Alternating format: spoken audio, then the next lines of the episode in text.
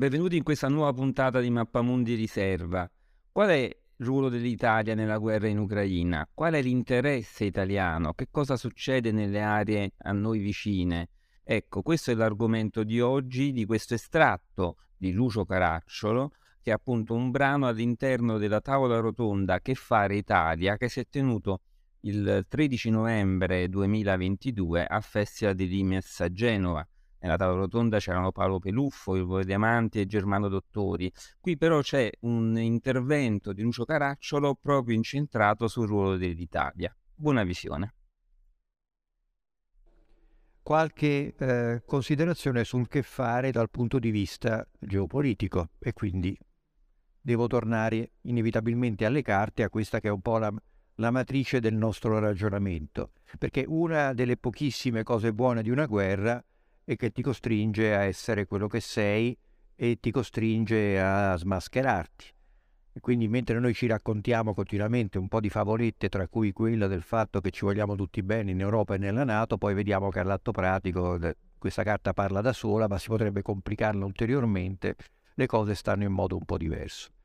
Un'altra cosa molto evidente delle guerre è che ci sono i vincenti e ci sono i perdenti e che in mezzo non si può stare. Illudersi di stare fra le due sedie appunto significa federe, finire con il sederino per terra. E infine, sempre in termini generali, un paese che non sa quello che vuole e quindi non conta, e che però vale e quindi conta per gli altri, diventa una preda. Eh, cioè, se tu non sei un soggetto, quando si decidono le cose, quando si ripartiscono le risorse, perché poi questo alla fine è una guerra in cui c'è un sacco di gente che ci rimette la pelle e ci sono dei, delle risorse, del potere materiale e immateriale che si trasferisce da una parte all'altra.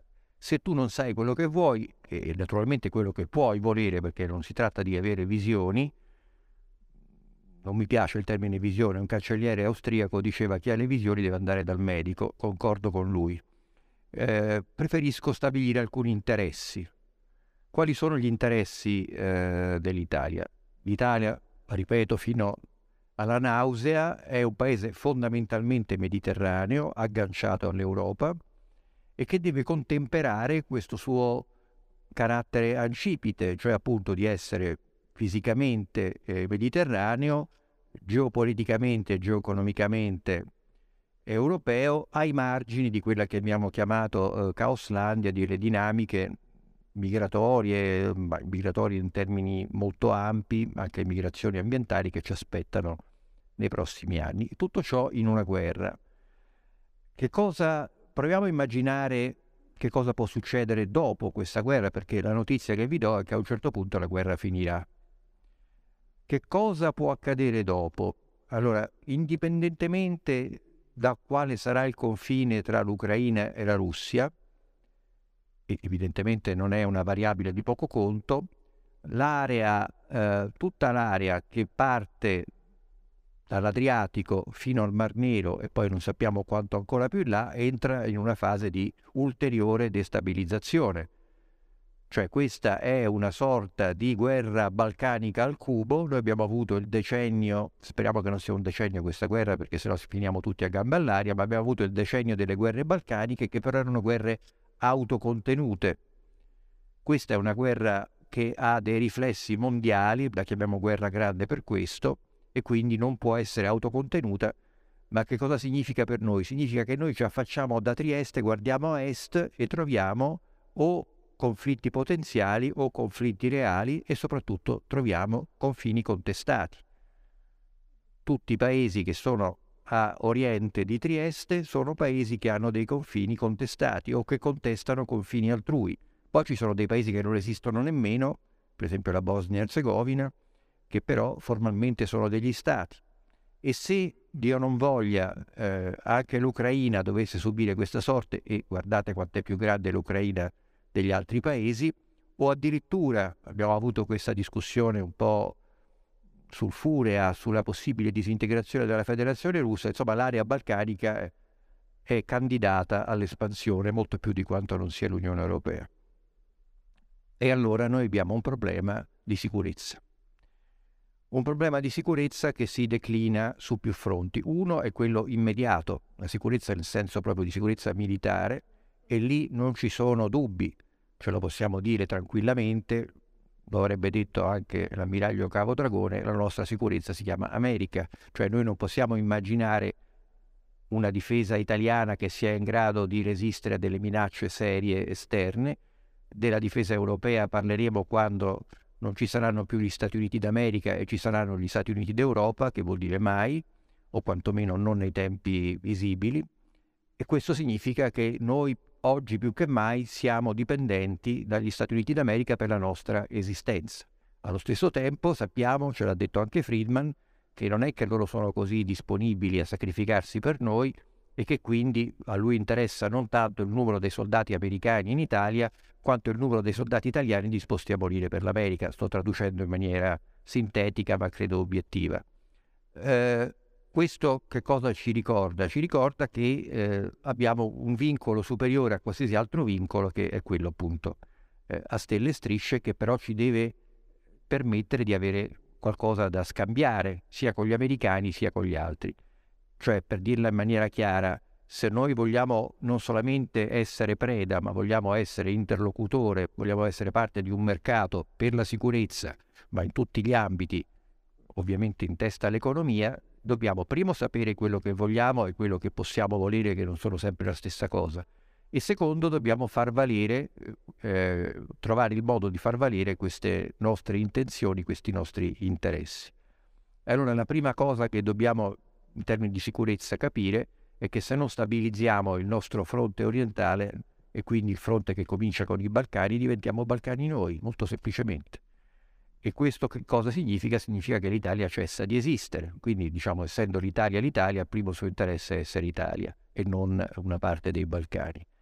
E qui si possono immaginare diverse cose. Innanzitutto dobbiamo far leva sui rapporti più strutturati che abbiamo con i principali paesi dell'Europa centro-occidentale, e cioè in particolare la Germania, la Francia e la Spagna, li abbiamo disegnato quel quadrilatero, che in questa guerra hanno manifestato, non a caso, perché la storia conta, la cultura conta, delle affinità di posizione che eh, si sono invece registrate su un versante opposto eh, nell'Europa orientale.